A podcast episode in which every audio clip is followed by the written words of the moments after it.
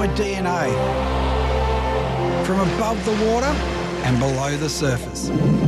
It's who I am. Alrighty, g'day and welcome to Al McGlashan's podcast. It is the best life on earth. But this time, it's a special edition because I've got the lovely Mary O'Neill. Welcome to the show. G'day, guys. G'day, Al. How's it going? Now, look, you've got a bit of both sides. You're an Aussie and now you're in the US. Yep. And it's pretty exciting because we've got a lot of similarities, like, you know, working up and making it happen ourselves. So you started out doing the acting, right? Just mm-hmm. normal, went to LA, normal thing, and then then changed and ended up in Nashville. Yeah, pretty much what happened was I, I had studied a conservatory of acting actually at Queensland at the New York Film Academy at Warner Brothers there, and my goal was to move to LA afterwards, and I thought that that was going to be the actor's dream, go over there and make it. So I went over there with, you know, as a struggling actor, about 10 grand in my pocket, and I ended up working in this hostel. Couldn't find any good friends. I struggled so bad. And I realized that LA just was going to change me as a person if I actually stayed there. But I loved country music. And so I was like, why don't I head down to Nashville and go to the country music festival down there? I went down there and just fell in love with the South, fell in love with the town. And so I went back to Sydney, and instead of having my towel between my legs, I thought, well, let's look at that. Why don't I look at putting my entertaining skills and my love of country music together? And if I can find a way to make a career from that, I'm, I'm never going to have to work a day in my life. See, and this is the perfect thing. Now, a lot of people that are listening to this, you know, all my podcasts are hardcore fishing and hardcore hunting, but it's about the crux of it. It's about changing your life and making it happen, doing what you love. Right. Now, you're a mad keen hunter as well, and that's what we're bringing in. But the important thing is that you change and went, right, I'm going to go and make this work. But let's get into the hunting side of it because you're now, so you've been doing Nashville and, you know, you're on the red carpet there, aren't you? But now you're doing a hunting show on the outdoor channel, aren't you? I am. So actually, my family in Australia um, have a small cattle farm on the Southern Highlands, and I grew up going down there every weekend, riding dirt bikes and all of this. And I always wanted to get into hunting, but I had nobody to help me, and I had ex-boyfriends and whatever, and they wouldn't take me because they said it was a bloke's a bloke's place and it wasn't it wasn't a place for the girls. And so I actually had a bow, and I used to practice target shooting on my farm. And I didn't get into hunting until I got over to the states, and my now husband um, took me out, and I, he said, "Do you want to go turkey hunting?" And I was like, "Absolutely!" I had wanted to for so long, and he took me out, and I just fell in love with it straight away. There is, for me, it is so empowering to be able to hunt for your own food um, and just get outside. You know, we're living in this world now where social media just rules our lives, and it's really hard to disconnect. And for me, it's a it's a it's the opportunity to do that. Yeah, and do you know what the big thing there is? And that's what I love when we met. Now, Mary and I met, so one of our good mates, Mitch Pierre, who's the one of the head honchos at the Sportsman's Channel, the Outdoor Channel, all that, sent me an email and said, I've got this great friend coming over, she wants to go fishing. I don't need any excuse to go fishing. Mary came out and we went fishing. We probably should digress for a minute onto our feet. Actually, no, we'll go back to we'll go back to the fishing. But the thing is, as soon as we were chatting about it when we we're on the water, one of the big things I find really hard that in Australia, exactly as you just said, if you're a girl, you don't seem to be fishing and hunting seem to be a boys thing. I didn't I didn't realise this till I was in the US myself mm. because I went over there. Every second person's a girl fishing with a bloke. In Australia, there's bugger all of them. Mm-hmm. And I get really frustrated because A, you guys are better fishermen or fisher girls or anglers, whatever you want to call it, in a lot of ways. And yet, for some reason, it's it's a macho boys thing here. And yet you go to the US in 10 minutes, you're out turkey hunting. And it's a strange thing too because what I found is since I got into it and I and and what you were saying actually about girls being better for some reason girls have and this isn't everybody but precision seems to be an easier thing to achieve with women in terms of archery and um, I don't know why with fishing too but I've I've noticed Rhythm. that yeah and I, that must be what it is but um since I got into it and I've been fairly successful, my old mates from back here who had shunned me all want me to No come hunt way. with them now. No way, so they're yeah, so now I'm like, oh, I'm the girl that can do it, but they didn't want to teach me. But now I can probably out hunt most of them. So Do you know what's really interesting with that? So with, and I reckon you're dead right. So with um, fishing, a bloke has brute force. You know, like we just wrench on the rod as hard as you can. To beat a fish is about rhythm. It's Yeah. about and it's about doing it smoothly. So guys just pull on the rod, yank as hard as they can, and it's a simple thing. You want that rod loaded up the same as you lift it and when you drop it back down because the rod actually does the work. You know, when so as you lift the rod up, if you hold it there, the rod will actually start to straighten naturally. So you don't mm. have to do the work. Mm-hmm. The bloke's wrenching as high as he can, he's dropping as quick as he can, winding. The fish falls off after bloody time. You know, it's just so frustrating. Yet a girl just naturally has that rhythm, so they're actually really good at it. And you know, one thing that's really interesting is that in fishing, they think, oh, how can someone fish, you know, 80 pound gear or, you know, heavy gear? It's all about rhythm and it's about your pivot point and when you're harnessed in and how you use it.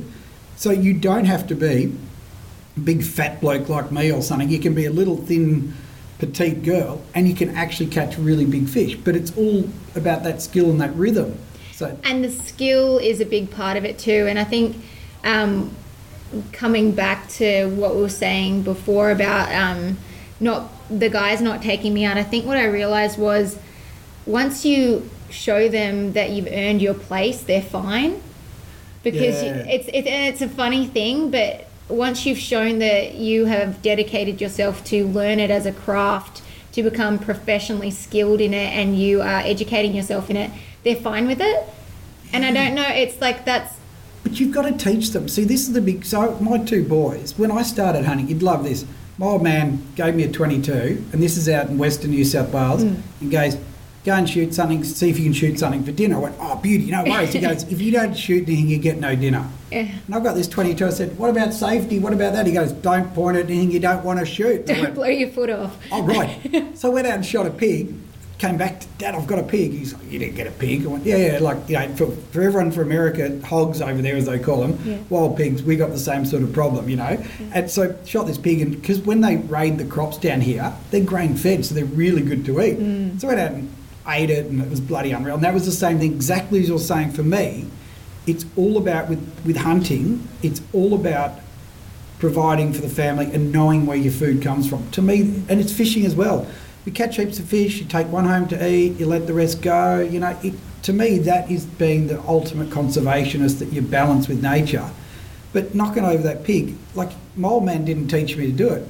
So if it's a girl doing it, how do you, how do you learn the basics? Like my two boys, I'm showing how to track, how to read the you know read the environment. Going mm-hmm. right, see these trees here. There's the sambar deer being browsing on these and all this. And Jim, who we did last week, so one of my good mates, Jim Penny, which how's this for funny? so we're sitting there, and I said, "Rightio, Jim, how many people have you got on Instagram?" And he goes, 286. I went, 286,000? My God, you're so popular. I can't believe it. He goes, no, just 286. now, I reckon we're going up a bit because how many have you got on Instagram? Um, 79.8 We're going to call that 80,000. out of 80,000. I was telling Al before, it, it actually goes up over 80,000 just depending on what I post. Come on, So- what, what is? Let's let's get down to the nitty gritty because I reckon this Okay, so well. if I ever post a photo with another guy, I drop hundreds of followers instantly. really? Yeah. I can't believe that's Yeah. And then sometimes I'll, if I haven't posted like any of my hunts in a while, and I've like recently posted my black bear hunt, I lost a few followers and stuff like that. And to me, like, I get it. Not everybody wants to see hunting, but I just ask people to educate themselves on it before they judge it because I eat everything that I kill. And there is a reason why there's conservation seasons. It is, and it, to me, it's a massive priority that even like we were saying with Jim. So we got him his first sambar deer the other week down hmm. Victoria, and you know one thing I really like? So we we we glass the deer. So it's unlike the US where they sit do a lot of tree stands and stuff like that. We do a lot of walking and glassing, and you know, but they call it glassing the US as Yep, well. yep. 'Cause That's what. That's how they hunt mule deer. Ah, so that's for mule deer. So it's the same thing. So you're looking a lot, saw the deer, tried to work out where they're going. So it's really strategic, Mm-hmm. outsmarted them, got in the position, and they walked straight out in front of us, Mm-hmm. shot his deer, and he said, "You know what? The best thing I really loved is that I fired the shot, it fell over." And he goes, and now I'm eating it every day. And if you follow, you can see it on our Instagram channels that we're cooking it. I love that fact. That, Yeah. And do you know what? This is what I was actually doing. I keep going off on these tangents. I know the Is- con- it's just too much to talk about, Al. it is. And he sits there, and when he when we're doing the photo, he put his hand on. it. I heard him go, "Oh, go." He just went, "Oh, thanks." Like, how's that for an appreciation? Yeah. It's not like some yobbo going, which is a redneck. Is that a redneck for the Yanks? A yobbo? Uh, Um, yeah, kind of. Oh, yeah. maybe, but re- yeah, I don't know. Yeah, I don't know. Yobbo's an Aussie term for someone who's just, I don't know, doesn't give a damn, I suppose is the word for Probably, it. yeah. And he just, you know, and he was just really appreciative of, of the fact that took the animal's life, but now he's eating it. Yeah. And like you said, I understand people, you know, see it in a different light, but if you're eating it, there is nothing wrong with it. Like as far as I see hunting, it's feeding my family, and it's exactly the same with fishing. Mhm. We go to extreme lengths to let all these fish go, and there's nothing wrong with taking the odd the odd fish home to eat because they're bloody good eating as well. And do you know what? If you went and bought at the supermarket, if you look at say your carbon footprint or anything like that, doing it yourself, I can guarantee is a million times less. So you're a lot better for the environment. No, but not only is it a, it's a million times less, it's actually 20 times more expensive. And this is what people don't understand. It costs us more as hunters and fisher men and women than what it does to actually go to the supermarket. It's more time, it's more financial investment. So to be able to take away a harvest at the end, of course we're going to. Yeah. We're not we're not using the plastics up. We're not buying and, and also it's not farm bred. They've lived a good life know out in the comes from. wild. Yeah, exactly. And you know where it comes from and you know how it died. And that's something that I love as well. You know, it's like you'll train you as a fisherman, you're out on the water all the time. So you're always you're always trained. You know when you hook up a fish, you know how it's going to die. It's the same with me with archery. I won't go out and go hunting unless I have been shooting and I know that I can make a good shot. That for me is the biggest thing. I Yeah. want the animal to have the queen, cleanest, quickest death. And then, you know, And that's a respect thing that you wouldn't take a pot shot if you didn't think you're going to knock it over. No. And I get frustrated with guys that, or with just people that, and it, it's this, as you said before, that they seem to become dis, disentuned with nature now because they live in these concrete jungles and Mm-hmm. they never leave it.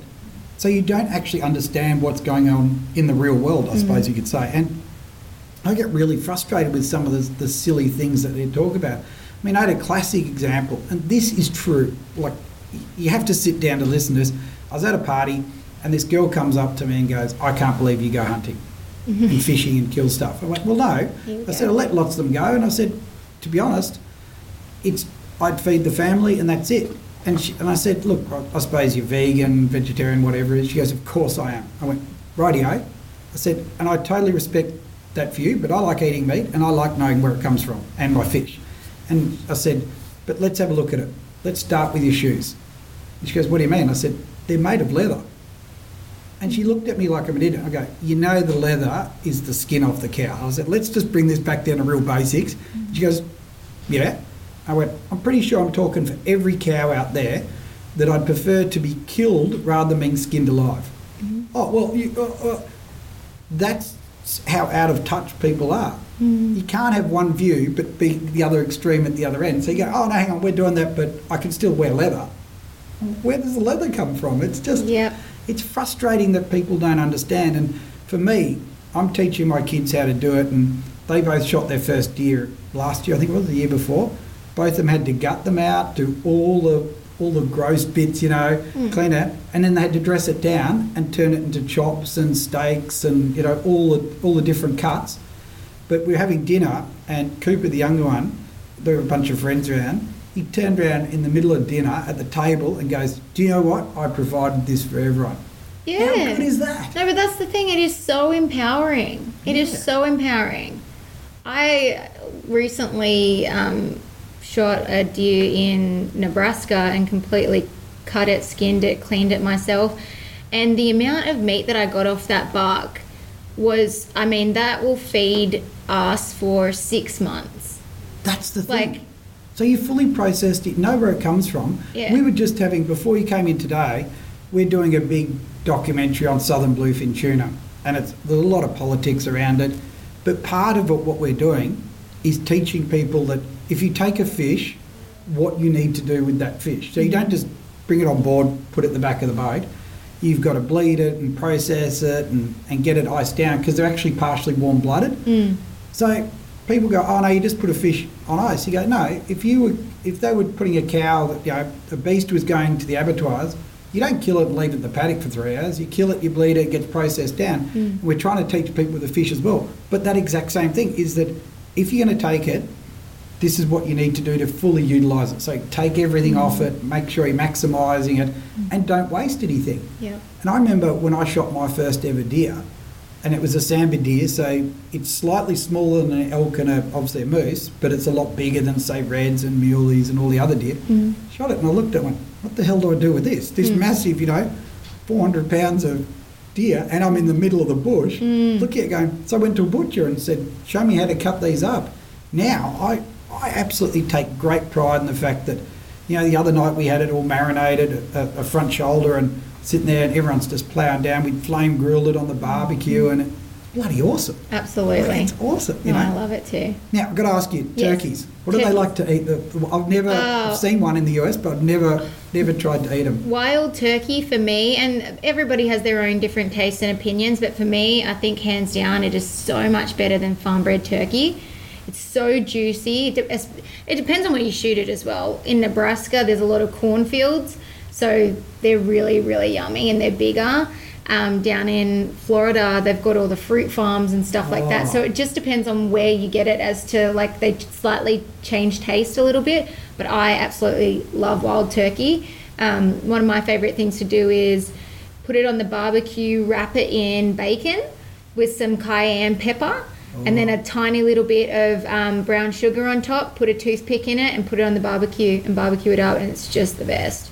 That's unreal. Yeah. See, we don't get any turkeys. We don't. Oh, we've got ducks, I suppose. There's a few places you can get ducks, but nothing like a turkey. Where, like, how big's the, the breast on a turkey? Like it's a proper, like a like it's like a processed like one, like, a what you would get, yeah, like so what you would get for, um, what do you call um, Easter or whatever, Yeah, yeah, yeah. Christmas. Yeah, big, Oh really wow! big. So, how do you hunt a turkey? So um, you call it in. So you would set decoys out. Uh, you get up. So you you'd either go in first thing in the morning or in the afternoon. Um, they'll come down just before just before sunrise. You will want to see where they've roosted, which means where they've slept up in the trees for the night, and they'll start to gobble. Once they start to gobble, that all the hens and um, turkeys will all talk to themselves in the trees, Oh, really? Yeah, they So all they're all talk- having a little having a little mothers chat. meeting up in the trees. Yeah. Um, what you really want to do is the night before see where they've roosted so that you can creep in close by. Um, then you'll set out a decoy and you can call a turkey in from anywhere to. See, I've been hunting on yards, so what would 500 yards be? Let's say let's say 300 meters. Yep. You could call in a turkey. I mean, even probably a bit longer than that, depending on who you're with and how far how loud their call is. You'd call them into the decoy, and then you shoot them with a shotgun. Oh wow! So they come into you. They'll come into you, So and what- it's one of the most incredible things to see. It is awesome. Can you call a turkey for me now? How does it No, sound? I need it. So you've got there's a slate call, a pot call, and a mouth call. The mouth call actually has reeds in it, like you Oh, have on right. a musical instrument, little reeds, and you put that into your mouth and you call, um, and it goes into the roof roof of your mouth. Most of the guys that I know over in the states have been doing this since they were like eight years old, and so they're really good turkey callers. For a beginner, you'd use a pot call, which is like a slate, and it's got a little um, wooden stick, and it hits against the glass. But you can YouTube any of this stuff to learn how to do It's it. fascinating. Yeah. Now, let's go back. So, when you went to the US, you're over in Nashville. Let's talk a bit about the other side of it. Mm-hmm. That because I find that fascinating. You ended up and you ended up doing the red carpet and everything for all the, the country music and all that. And Yeah, so um, I pretty much decided I was going to go over to the States and just start interviewing artists. And I would go over, interview as many artists, like up and coming artists, artists in the bars as I could. Come back to Australia. I worked on reception and would save up every penny that I could, fly back to Nashville, do it again, come back to Australia. And I did that like five times before the Country Music Channel asked if I could be their red carpet host for the CMC Awards. So that for me was like a big game changer because then it was like, okay, now I'm being noticed and people are actually taking my work seriously. So then I interviewed some of the biggest international artists for that, and that just meant that I was able to then take it up another notch when I got back to Nashville. And my goal was to end up um, interviewing on the CMAs, which is the biggest country music event of the year in Nashville, the Country Music Association Awards, downtown Nashville on the red carpet there, and I did that last year. That is awesome. And this is the important thing. This is why, because some of the guys that would listen to this are going, hey, you're not talking enough fishing and hunting. But the whole idea of this podcast for me, because everyone asks, how did you get the best job in the world? It is exactly that. Mm. Everyone thinks you just walk into it. It's bloody hard work. Mm. It's doing everything for nothing for years and years. It's working at reception, it's chopping down a tree, whatever it is. Yeah. And that's why I wanted to get you on because it's that persistence that you just don't give up. Like I remember, I remember one month when in the early days when I was doing all the magazines, I earned thirty dollars. Yeah. That was the whole month, thirty dollars. Mm. Like, and you, you try and explain to people, and they go, "How do you get a job like yours? You work bloody hard. You fly across to Nashville. You go and do it all for nothing. You fly back, work at reception. You fly back. You keep going. Anyone that wants a job like we have, you just have to keep going. You must never accept failure and just keep going, isn't it? No, I can tell you, I probably invested into myself. And I'm talking back even into the acting days where I went to school and I would do free work for everybody so that I could get experience on set, etc. And then leading up to me going to Nashville, I probably spent over $150,000 on myself to get flights, camera equipment, editing, all of that stuff before I got an actual job. That's it. And you know what the important thing is? That you kept doing it yourself. Even now, doing the podcasts, we're doing ourselves. Like, you should see the setup. It is, well, it's just. It's, just basic, but this is all part of it because I mean, not everything you're gonna you're not gonna get paid for everything. You've really got to have a passion for it. And the biggest thing that I have learned is do something that you love because you you will feel like you've never worked a day in your life. So for me now, the the money is great when I get it, and the jobs are great, but I love just being a part of this community and industry, and that's the outdoor and country lifestyle, country Yeah. music community. Well, you've got that perfect blend, haven't you? You've got two things you love, they intermingle almost. Yes. Or they're back to back almost. Yeah. And you get paid to do it. And the thing is, this is the important thing, is if you want this style of work, you just keep going to get it. Everyone can do it because the opportunities are there and you've got to seize everyone and you never accept failure. Because I look back over the years and I'm sure there's a few there for you too, Mary, that you just go, mm-hmm. oh God, what did I do? You've stuffed up or you've done things or it's just gone the other way or you've put everything into it and they've taken the other person for it. You miss gigs and stuff like that. Mm-hmm. But you just keep going. Yeah, and and also there is a little bit of a tall poppy syndrome thing that we get in Australia, unfortunately sometimes. And I love Australia, but I've, it happens where people start to cut you down when you start to have some success, and you just have to look past that because at the end of the day, you can all you need is a handful of good people around you. You don't need to be friends with everyone. Be good to people along the way. Treat them well. But if if you work hard, it will end up coming back to you. Yeah, and do you know what? It's that genuine thing. And I reckon if you're genuinely passionate about it, it's infectious. Yeah. Everyone around you loves it because you love it. You go, oh, you know, when we're out fishing, we're doing this, and we're offshore, and you know. But with now with social media, where you get the trolls that are on you so hard mm-hmm. these days, just ignore it. That's what it is, isn't it? Because social media for us now is such an important part of it, and it's changed. So when I first started doing the writing, I was using slide film, so not even Oh digital. So I'm, I shot some photos, and in one of the earlier podcasts, I talked about some of the best photos I took. There was a guy with marlin fishing off Sydney. We're reversing up. There's fishes there, and I've run down the back to get the shot because I thought they'd have it on the leader. The marlin be jumping. It's jumped. They pulled the boat out of gear. It's come up the back of the boat. The bloke's standing over the side, and it speared him square in the clacker Oh, absolutely spare yeah, absolutely i had no idea i had the shot i thought i had something there because i'd shot preston i had to go in and sit in the um the lab waiting for the strip of film to come out and it is the perfect shot and even the spear is pointing right in and you can see the depression in his bum cheek Oh, but you never you never knew that that's what it was. Now with photos, Oh, you pull out your phone, your Yeah. cameras, the digital cameras. It's changed everything, which means we have a whole lot more competition. And it's like this: doing it for whether we're doing podcasts or whether it's someone else trying to get on that red carpet and push you out of the way, which believe me, they try and do every mm. day. That it's just you've got to be genuine, and I think it's I reckon it's authentic. You're passionate and authentic about it because people genuinely appreciate it. No, I think that too, and I think that most people are a lot. You've got to give humans more credit than what they most people would like to think. Everybody wants to be surrounded by good people and they want authenticity. And that's I think that's why I love the outdoors so much because I genuine generally come across people like that. The passionate, aren't they? They're passionate, and just down to earth. I feel like people that get outdoors and just find time to just cut off from the rest of the world, um, they're on to something. yes.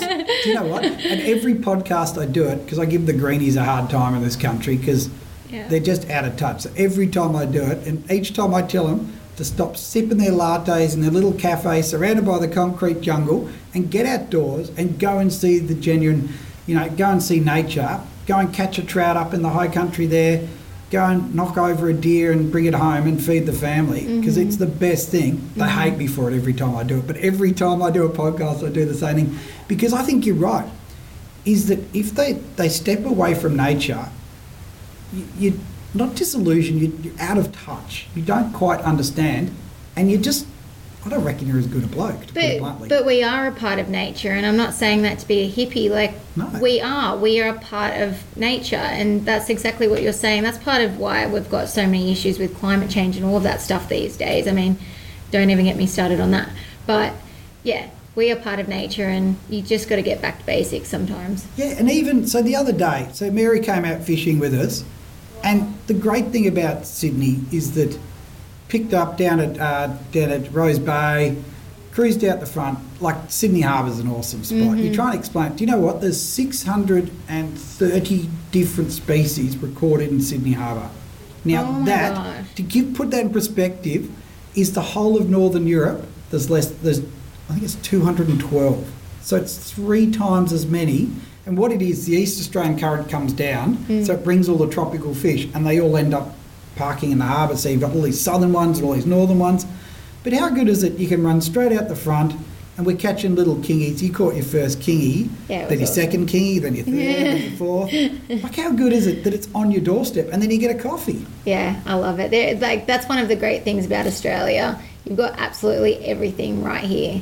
How is it when you're hooked up though? Like you know, it was a little bit slow at the start because we pulled up on there's an artificial reef there and pulled up and I went rightio, and all my mates one of my good mates, Mark, the dock had been out. He goes, "Oh, there's tons of fish." So we drifted over. I'm like, nothing. Drifted over, nothing.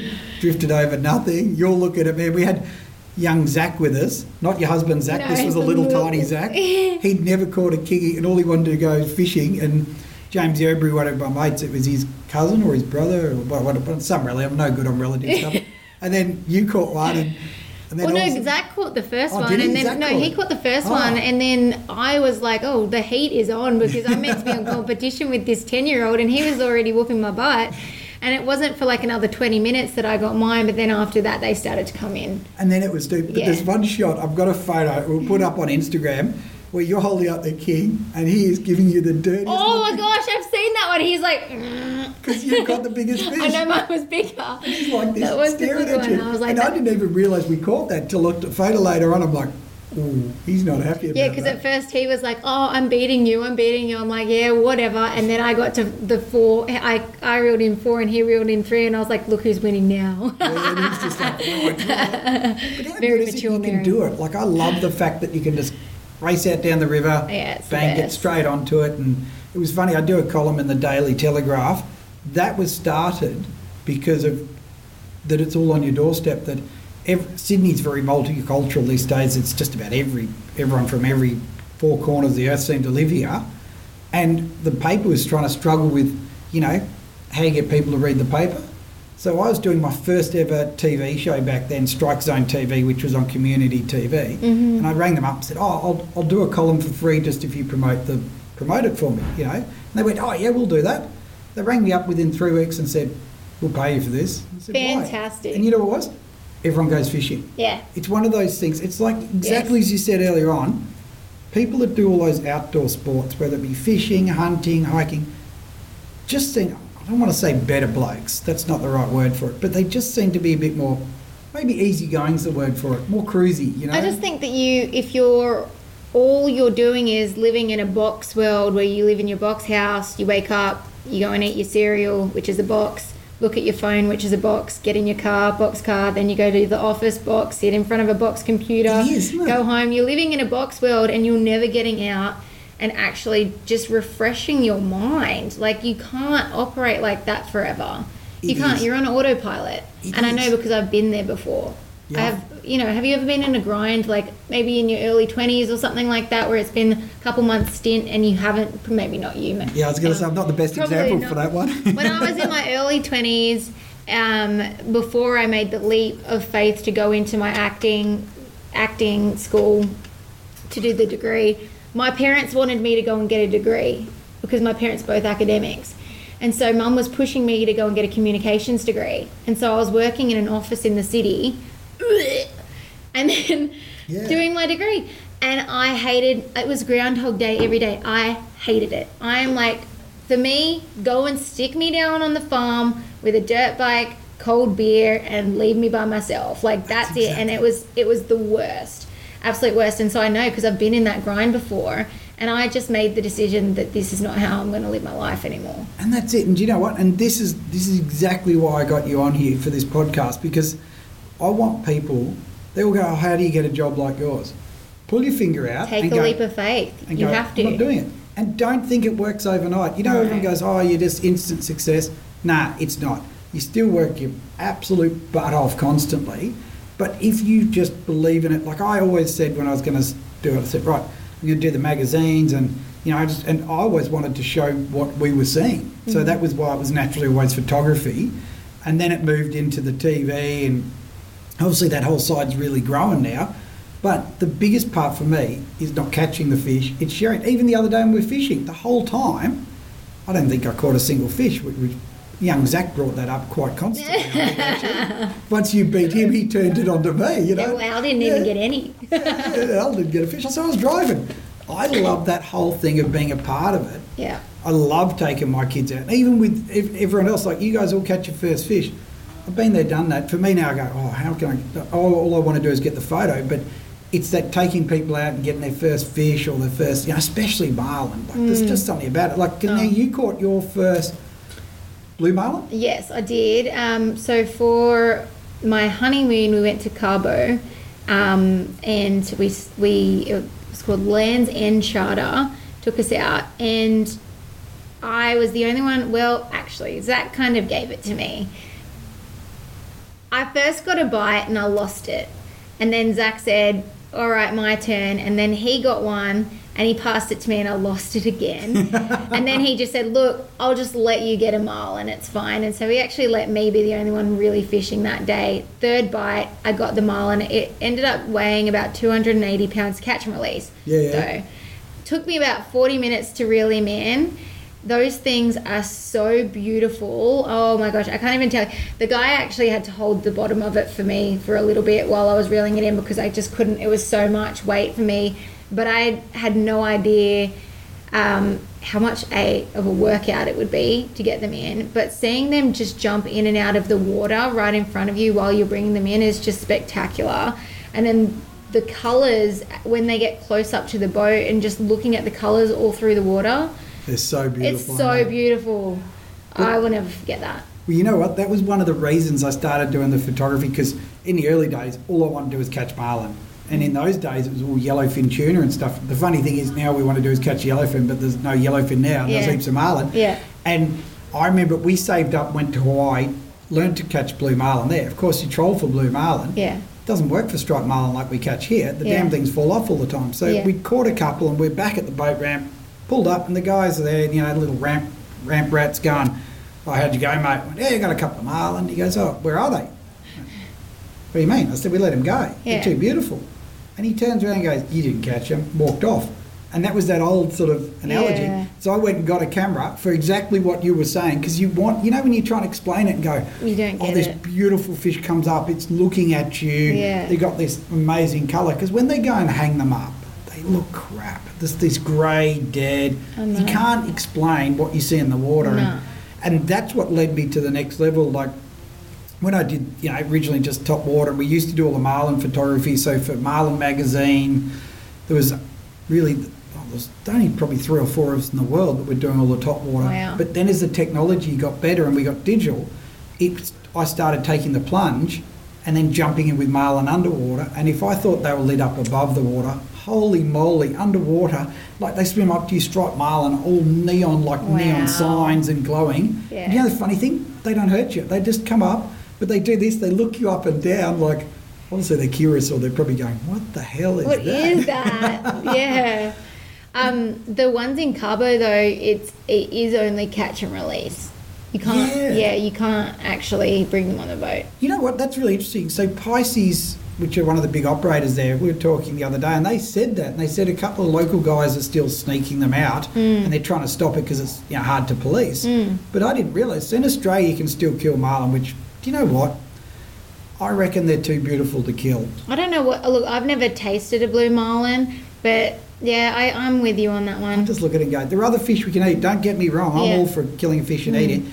If it dies, and I mean dies properly, which you'll always get the odd one that'll do it, Mm. take it. But otherwise, do you know what? I just reckon they're too precious to catch once. I just Yeah. sit there going, you know what? We've got to look after and make sure we do it. And I look at how I fished here in the early days. We'd use like 12 OJ hooks with a striped tuna. The poor old marlin, they weren't living through that. Like, Yeah. you know, but that's a learning experience. That's now we use little 9.0 VMC inline circles, hooks in the corner of the mouth. We bring them up beside the boat, we snap it so all that's left is the hook. So the- Yeah. the important thing is people think, oh, the hook's bad.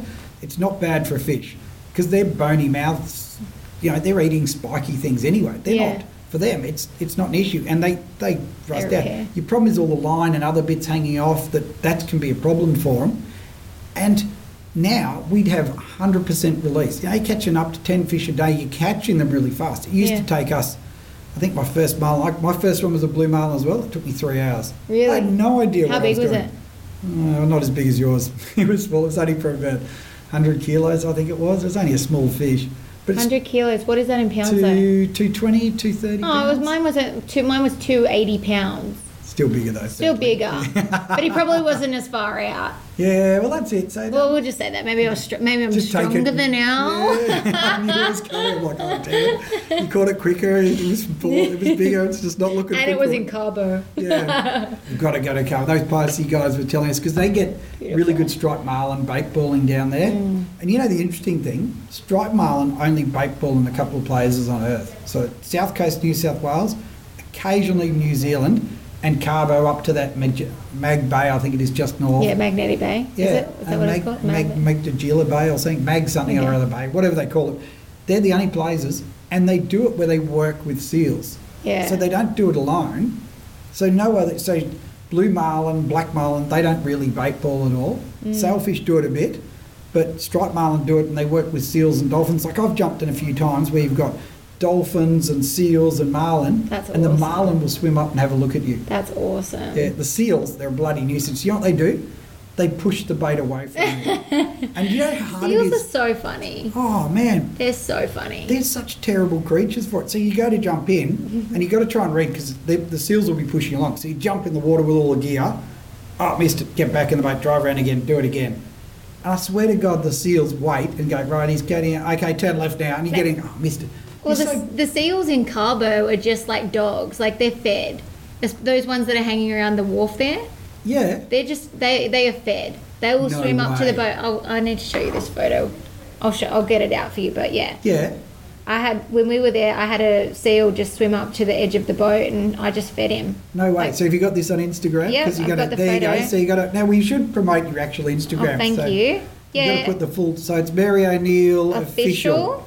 Yep, and um, this photo you'd have to scroll back a little bit to the That's right. Get on but- there and go back through it, and you will find it in there. Yep, it's in there, and oh, And there's also a big shot of the blue marlin. Let's get down to yeah, the priorities, blue yeah. marlin's in there. That's for sure. I mean, yeah, that, that's the. How Oh, sick that's- is that? I love it's that. Such a beautiful fish. but yeah, I'll I'll make sure that I can find Yeah, that. jump on there and have a look. And for everyone that's into the country and west, and the funny thing is, I'm no good on anything apart from fishing, sports and stuff.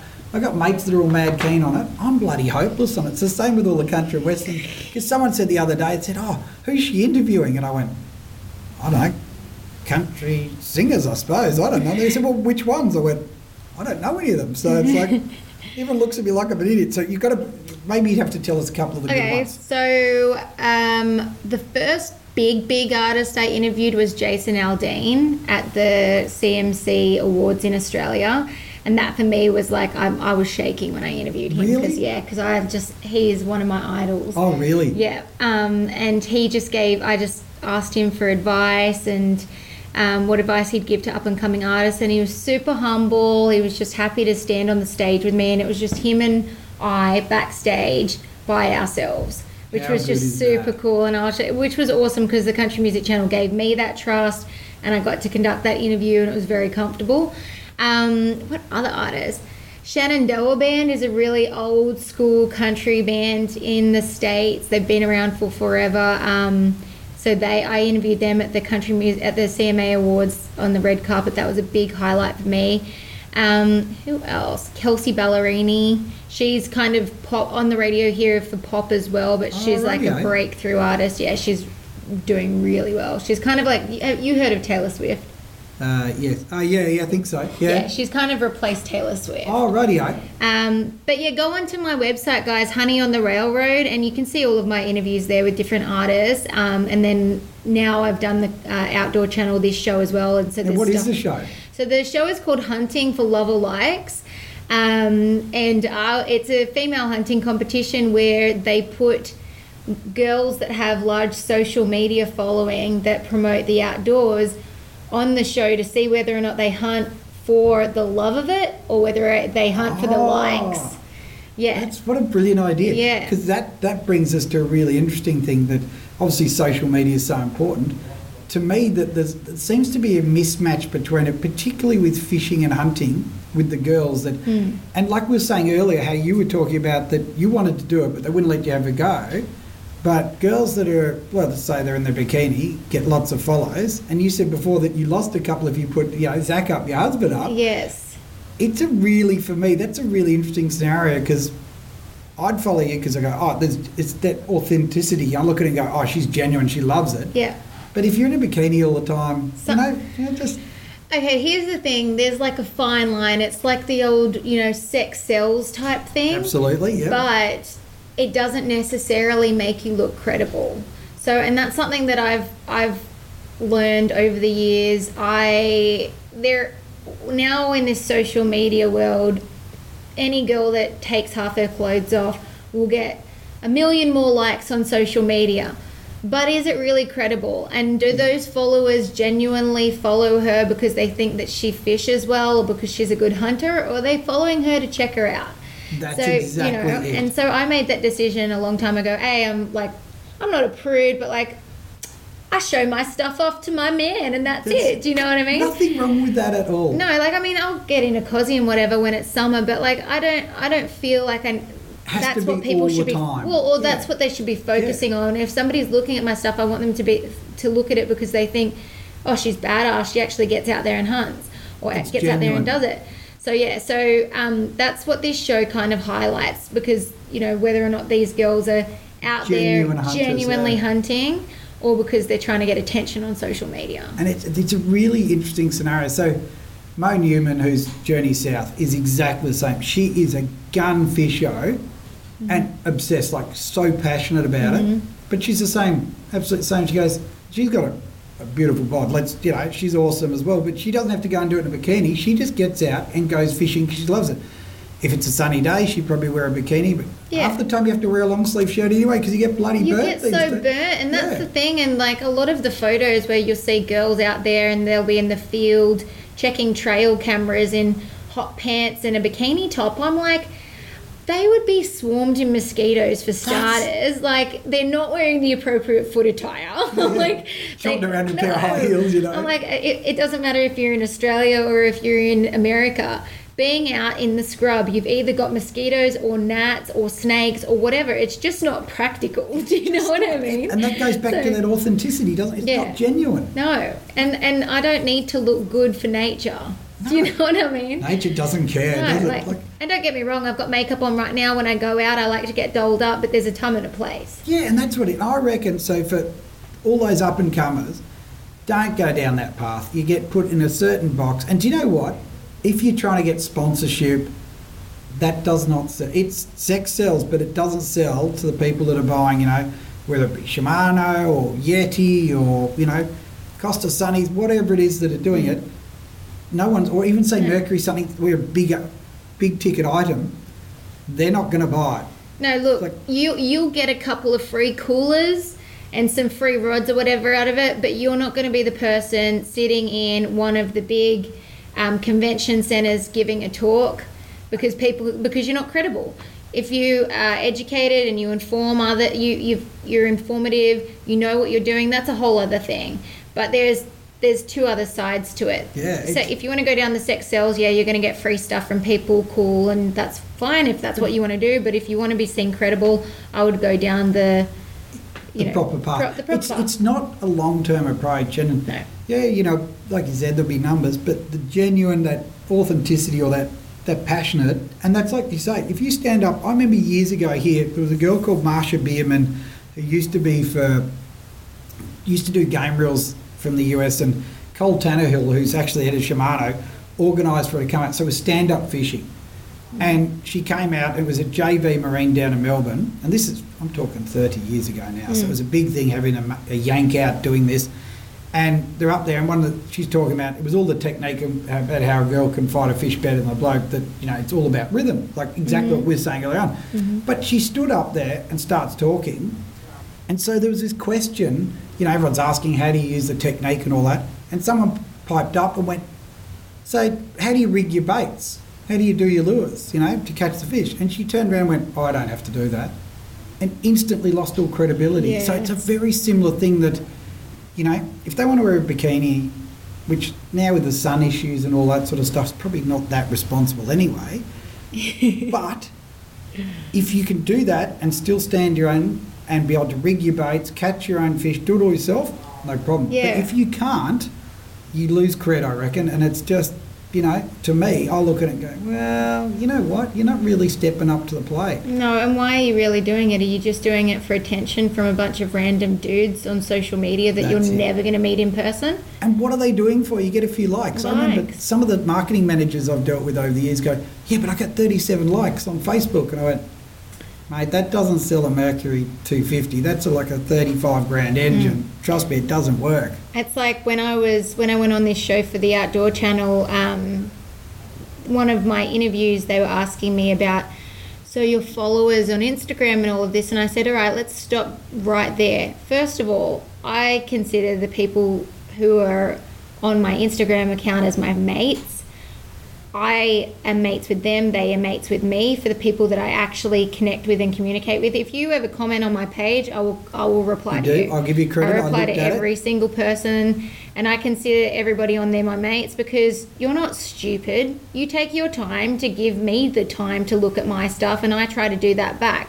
So I think you got to give people more credit and think of them as more intelligent as what these others are thinking. Do you know what I mean? Yeah. Does that make sense? It's Yeah. like yeah. So And I reckon you're 100% mate. And It's appreciation. I did, when I looked at your page, you did do it. And when we were doing the live one before for Sportsman's Channel and Outdoor Channel, when it fell over about 10 times, we had the phone sitting there, it kept falling off. Oh, it was like a Milo and Otis adventure. it turned out. But you were answering all the questions. You know, people put up, we had to go and put like scroll, scroll up and down to find the questions Yeah. again. That's a genuine thing. That's that real genuine. But how did so? Let's go back to your show. Tell us about. Like I love the idea of love or likes. Like, Yeah. Oh, how, it's so great. How did you enjoy it at the end? Like how did it? Was that your first? That's your first hunting show, correct? That was my first hunting show. Um, it was with Matt Busbice. Uh, he has a property. He's hosted a bunch of other stuff, but he has a property, fifty-five thousand acres down in Louisiana. Holy moly! Yeah, it's insane. Um, you can actually legally bait down there. So his property is just So baiting. So for Australia, what what do they mean by baiting? So okay, so for starters, they have troughs that are full of like rice feed Oh, and all of this. So they feed the deer. They they have um, uh, what do you call it? Hides. No, they they have um, oh my gosh, what's it called? I'm just The, the the, tip of my- suspense. There's thousands of people listening right. No, they have they have they have food crops and stuff like Oh, that right, as yeah. well. But you can actually also legally take out bags of corn and feed. Okay, so you can't do that. So hang on, so you can't do that in some states. In the No, US? no, no, no, no. It's only some states you can do that, and so on in Louisiana you legally can, and they have this these different types of um, feed. One corn, persimmon crush. Persimmon is a type of fruit. Apple beet crush, and all of this, and you can Oh, wow. actually put the food out, and the deer have this incredible sense of smell, so they They come to the it. food. So it's a it's a very it's a different type. It, for competition, it works. For me, when I'm normally hunting, that's not really like Yeah. how I want to hunt. But um, but it's really great for a competition because the competition it's a points competition the way it works. So you're trying righty, to yeah. So you're hunting whitetail, you're hunting pigs, and any other ferals around the property that you can legally hunt. I'll say this as well while I'm on, while I'm on here. In terms of hogs, guys, they are such a pest. A female gives birth up to three or four times a year, and in each litter can have up to 10 hogs. And in that litter, say half of them are female. So think about the stats on that. That Yeah, each each female them out. then, each female from that does the same, does the same, does the same. So you have to have management over them. They just the destroy the crops. And it yeah. is, and it's it's interesting how pig numbers have dropped down in recent years. There used to be, I remember when I was a kid and we used to hunt. There used to be millions of pigs, and Yeah. now they've dropped down. It's partially because we've got no water. We're just going dry, in this country. It's all the drought. But yeah, the deer are the numbers that are coming up. So going back to it. Yes. So they'd set you up and you'd be with a cameraman in So a you, hide so you, we had five zones each. We get given five thousand acres each to hunt on. five thousand. Yes. Oh my god. Um, each of your zones have got trail cameras set out, so each day you go and check your cards, and you can see what deer moving around those zones, and then you you make the, all the decisions yourself as to where you're going to hunt, morning and night, etc. So I found out pretty quickly where my big bucks were, and where there were does, and where there was nothing. For me, the way that I like to hunt, I'm not really a points type of hunter. Um, look, it will usually take me a year or a whole season to to get one buck. Um, so if you watch the show, you'll you'll be interested to see my journey throughout it because I struggle with the competition side It's of it. genuine hunter. That's what it yeah, is. I really struggled with the competition side of it, but there is um there's a breakthrough about halfway through and a real um, story twist that happens. Plot plot thickens with my character and my um, position on the show evolves. So I'll just say that. Right. Now, when does this air? Um, it airs the second of fourth of April, sorry, um, Oh, so this year, and you can you can download MOTV to watch it, and also on the Outdoor Channel in the states. Yeah, I know. Do you know what? I, when I sit there with Mitch, I said we've got to get this into Australia. Like Yeah. everyone would love it. And I, Oh yeah, we, the funny thing is, hunting in Australia is going gangbusters. Everyone fishes, Yeah. but we hardly have any. But we've got a few fishing shows. We've got no hunting shows or any outdoor shows. In fact, we had some of the stuff that they were getting. You know, Seven Mate and all that would bring in sort of the the ones shooting gators and all that stuff Yeah. in the US because people wanted to watch it, but we didn't even have our own. Like, surely we should be making more stuff here. and hunting actually is growing, especially bow hunting. It's growing so much in Australia. I had a guy who I had grown up with by the beach in Sydney. It was just a surfy, never even thought anything more of it. He came up to me the other day in the street and said, "You're a bow hunter, hey?" And I said, "Yeah." And he said, "I want to get into it." He said, "All the boys are getting into it these days." I said, Yeah. "Really?" All him and his mates, and these are boys from Sydney. And I was like, "That is awesome! Like, I love that." They're, they're just like, "Yeah, we're just we're just sick of buying everything from the supermarket. We want to know where our food about. comes from." And I'm like, "That's great. I love that." I reckon that's the best way. And I think Yeah. if we can teach them, because we've still got that analogy in Australia where it's, oh, you know, it's a pest, we've got to shoot it. It's like, no, no, utilise it. Mm. We've got at the moment, they're up in the, um, I think it's up at a willow tree. We're paying for choppers to fly around and shoot deer and pigs. Down Victoria, they're doing it. I sit there going, and they're dumping it on the ground. At the same time, if you go in a national park, you get arrested if you go and take a deer out. But they'll drive, they'll fly around using taxpayers' dollars and leave them there. And they're doing it in the summer, so everything's just rotting and Rotting. the flies are everywhere. And I just sit there going, what an absolute criminal Yeah. waste of a resource that we could actually make money out of, generate money out of, utilise the resource, and we'd be eating deer. I just And like what I've said to you before, in terms of all the animals that I harvest, I use everything from them. I'll use the antlers for decorations. All my jewelry that's in my home is held by antlers. That is awesome. Um, yeah, for my wedding, it was all decorated with wild turkey feathers and antlers. You know, with my bear rugs, all of this kind of stuff. All of it. When I take an animal, I literally use all of it. That's and that's a respect for the animal. It's to me that's just such a critical part of it. And in Australia, we've seemed to have missed that because I saw in the US that you actually have to when you get some of those back blocks and stuff like that. That part of the rule is you have to harvest the meat, take the meat out with you. Like mm. in Australia, I mean, we've got it. We're, we're trying now. So in Victoria, you can hunt national parks, and it's a great system. But they haven't got it where you have to harvest the deer. So to me, So what? They just leave it there. so yeah, most of them take them out, but they can. They don't have to. To me, That's so crazy to me because just because I learned, I started hunting in the states, and so I'm like learning all this stuff that I didn't know about Australian laws in hunting. That to me is just bizarre. it's frustrating as hell that it should be like, come on, guys, we've got to be utilising this. It's such a, you know, Sambar deer, it's such a great meat. Yeah, they're a pest. I know that we've got to manage numbers. What better way than putting hunters in there and doing it? And if we've got problems, we just manage them and don't lock it up. Manage them. It's the same with marine parks. We have this thing where instead of going, okay, we need to put management tools in there to make it better for everyone. Oh no, Australia, we lock it up. But this okay, so even for the people that are fence sitters or then you know don't like the hunting or whatever, Australia is a very health conscious country.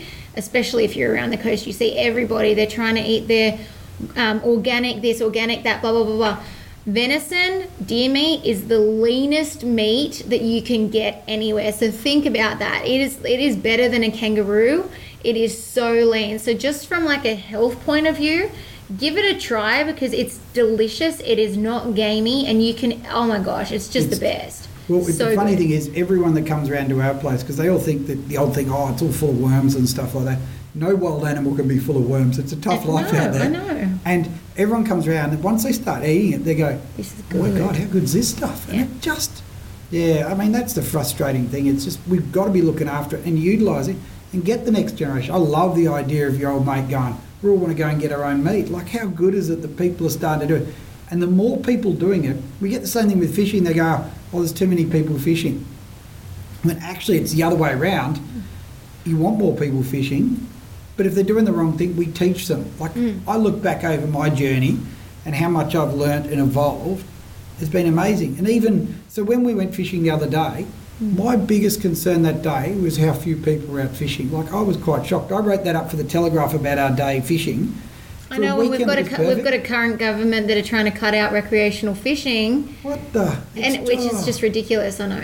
it is so frustrating that we get more people out. Don't lock it up. And I mean, we you can't even drink late. If you go to Redfern or something, they, they cut all it. They locked everyone out. Instead of managing and going, hey, if someone's going to be a dickhead and get terps, chuck him in the bloody jail for a couple of nights. Don't get Al and I started on the police state that we currently live in. the nanny state. We haven't even got the Pearl Police going to it. We're in a nanny state. oh my gosh. So what's the future hold?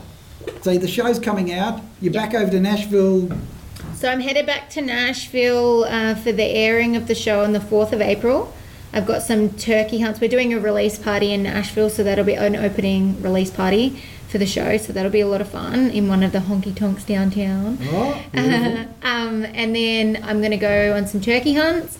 I'm going to come back to Australia, hopefully get a hunt in with you, Yeah, which would be and do a great. Um, I might possibly get a red stag hunt in before I leave Australia in a week or two. Yeah, because the rut's about to be upon About us. About to be, yes. Um, and I have a black bear hunt in Canada in June.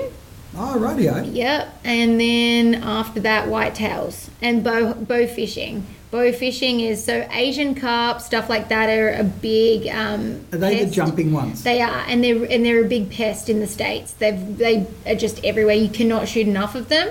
They really take over all the waterways. Um, but they're really fun to fish or to shoot at because they just jump out of the water. What, so you're shooting them out of the water? As they they- jump out of the water and you shoot them as they come out. No yeah, it's so much fun with a bow and arrow. Holy moly, Yeah, you would love it. work. You would love it, and it, yeah, great workout. Um, so yeah, them. I really want to learn how to noodle this year as well. Yeah, because Um, we had someone ask about that earlier on, Yeah, so I know a girl in South Alabama, Hannah Barron, and she's got a huge amount of followers. But she she got insta famous, I guess, from noodling this giant catfish down in Alabama, and she is like. They they laugh when her and I get together because she has got the thickest drawl Alabama accent, like you can barely understand stand like this, No and then I'm way. Aussie as, and so the two of us people just laugh when her and I together. So I want to go noodling with her and her dad because they're just like redneck as like yeah. that would be awesome. 'cause Yeah. Mm. Every time our shows are on over there, people send, "When are you going to go noodling?" And We need to do an episode on noodling. on noodling with them. That Al. would be cool. No, We seriously. need to do it. Because every time I was, because when they first did it, and I'll admit it, I thought they meant like chicken noodles. I had no idea. And so this person sent a, a text in going, oh, like a message in going, when are you going to go noodling? And I'm like, what the hell's Why does everyone care about this yeah, so much? I couldn't understand it. And I'm like, I looked it up and went, oh, it's fishing. It's Yeah. not boiling some noodles up for dinner. It's Yeah, it's- bloody catfish. If you, you, you put, you can either put a glove on. You would want to put a glove on. Um, some of the crazies don't, no, but I'm going in raw. Yeah, That's it. I'm going in raw. they pretty much the catfish get into these catfish holes and you put your hands in and you put there's a certain way that you grab them so that it doesn't hurt the fish they latch onto your arm and you pull them out of the hole and then you hold them up and it's like you never know it's like the lucky dip you never know what you're going to get until you pull it out Imagine if you said you were doing that in Australia. You You, did it, you'd put your hand down, you end up mud crab hole, so you'd lose your arm. or you get bitten by a snake Or there's a snake, or if you do it up north, a crocodile sneak up behind you and Yeah. chew on you. Like when that bloke said before, saying, "Oh, you know, you should try noodling in Australia." Oh, no, no, we're not getting in the water. no, it's too should- bloody you dangerous. can just say that to them and go all right your turn yeah, that's it. After you, that's it. Well, I tell you what. So, what else? Nothing else has come up because that sounds like it's bloody busy for Yeah, you. it's a busy, busy year, but I plan on spending a fair bit of time this year back in Australia. I've come back for you know a few months. Well, I've been back now for two months, and it makes uh, when you're away, sometimes you kind of adjust and you forget. Yep. You get so caught up in how busy your life is, but I'm back home at the moment, and I love Australia so much. So I really want to spend some time here this year hunting, down at my farm, doing all of that as well. So And get Zach, get the better half out because we're not like Instagram. We like it that you've got a husband and stuff. It's a bloody great fun. Get him out here as well, and Yeah. we'll take him hunting and stuff. Yeah. We can't show him any turkeys. Oh, actually, you know what? We'll take him around Sydney. There'll be a lot of turkeys around there for him. Yeah, we'll see Not how the he goes ones. with that. Oh my gosh. Somebody actually messaged me the other day and said, So do you eat the turkeys? And I'm like, Yeah. And they're like, Really? And I'm like, It's not like a bush turkey in Australia. That's- That's, what they that- thought. And I'm like, No. You know what? We should. T- we, I'll tell you what. We're going to bring Zach out. We're going to show him, and we'll go and show him a bush turkey. And go. Oh, There's our version of a turkey. Try and call that yeah, in. call that in. It'll, all you have to do is hold up a bit of bread. It'll come straight over to you. Yeah, that's right. They're like a little pest. Oh, I tell you. So, well, that is one awesome. I must admit, I've had an absolute ball Me just chatting to you too. about. And do you know what? I've learned about country and western and all that as well. I knew mm-hmm. nothing. I might even have to look up these people at the end of this. So. Yeah. make sure. So they've got to see you on Instagram. Yep, Instagram is Mary O'Neill Official. My website with all of my hosted interviews is honeyontherailroad.com. And the show that I'm on airs on the Outdoor Channel and MOTV, which you can download. It's Hunting for Love or Likes, and you can give that a follow on Instagram as well.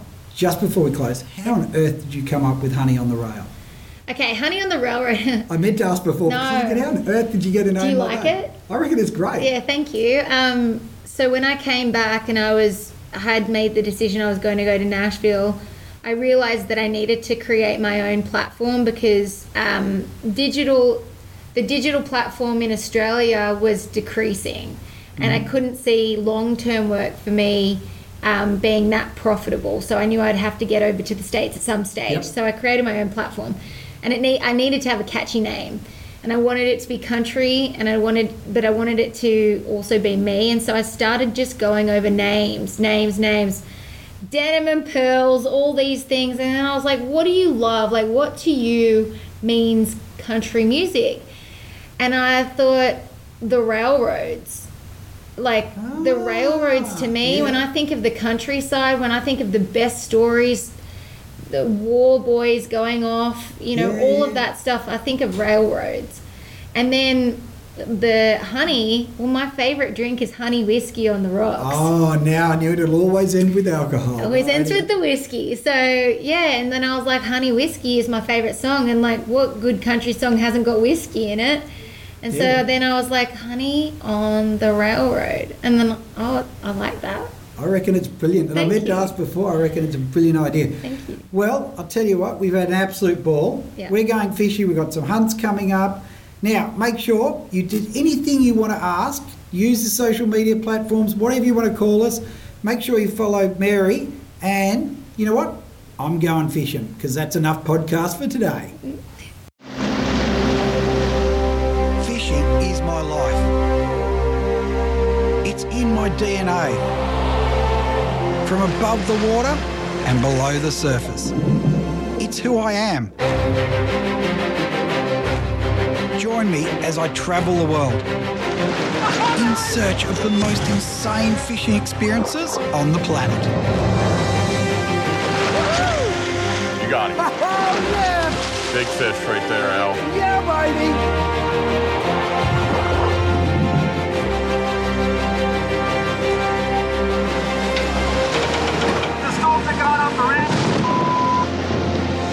Look at the size of it.